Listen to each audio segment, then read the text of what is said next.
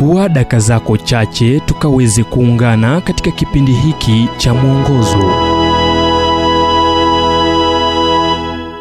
Je, Yesu alioa? Kitabu cha Petro wa pili mlango wa pili mstari wa saba. Akamwokoa Lutu yule mwenye haki aliyehuzunishwa sana na mwenendo wa ufisadi wa hao wahalifu. Je, Yesu alioa? Nikiliweka kando wazo hilo potofu, hebu niulize, je, upo ushahidi wowote unaothibitisha swala hili kwa njia yoyote? Nakubali kuwa hamna andiko lolote kwenye Bibilia linalosema kuwa Yesu alikuwa kapera. Hata hivyo, hamna taarifa yoyote, kipande chochote cha ushahidi wala ishara yoyote itakayomwongoza msomaji kuridhika kuwa Yesu na Maria Magdalene au mwanamke mwingine yeyote walikuwa na uhusiano wa aina yoyote.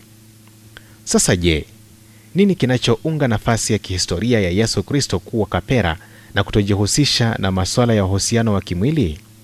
Kwanza ni tamaduni ya kihistoria. Wakati tamaduni si halisi, lazima kuwe na ushahidi kamilifu wa kuweka kando. Umekuwa ni msimamo wa Wakristo tangu siku za kanisa la kwanza hadi katika karne hii kuwa Yesu alikuwa kwa furaha kapera.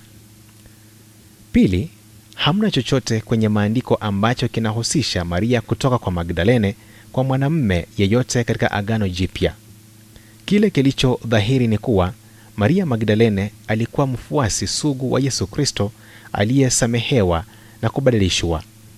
Ila kusoma andiko kile ambacho haliashirii wala kusema, ukizingatia ushahidi laghai ambao umegunduliwa hivi majuzi, ni uongo na kashfa. Sema madai kama hayo kwa mtu ambaye yu hai leo na utashitakiwa kwa kumharibia sifa.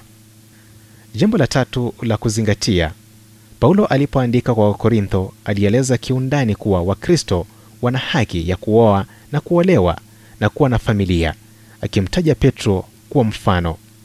Tazama Wakorintho wa kwanza mlango wa tisa mstari wa tano. Iwapo Yesu angeoa, je, Paulo hangemrejelea kuwa kishawishi chenye nguvu? Hatupaswi kuongeza kwenye ukweli wa rekodi ya historia au kuikarabati ili iambatane na makusudi yetu. Inajitambulisha yenyewe na ukubali au ukatae, uielewe au iifahamu vyema, ni ukweli.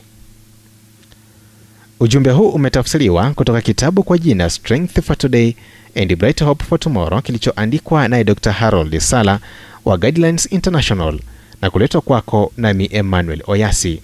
Na iwapo ujumbe huu umekuwa baraka kwako, tafadhali tujulishe kupitia nambari 0722 331 412. Kumbuka ni 0722 331 412.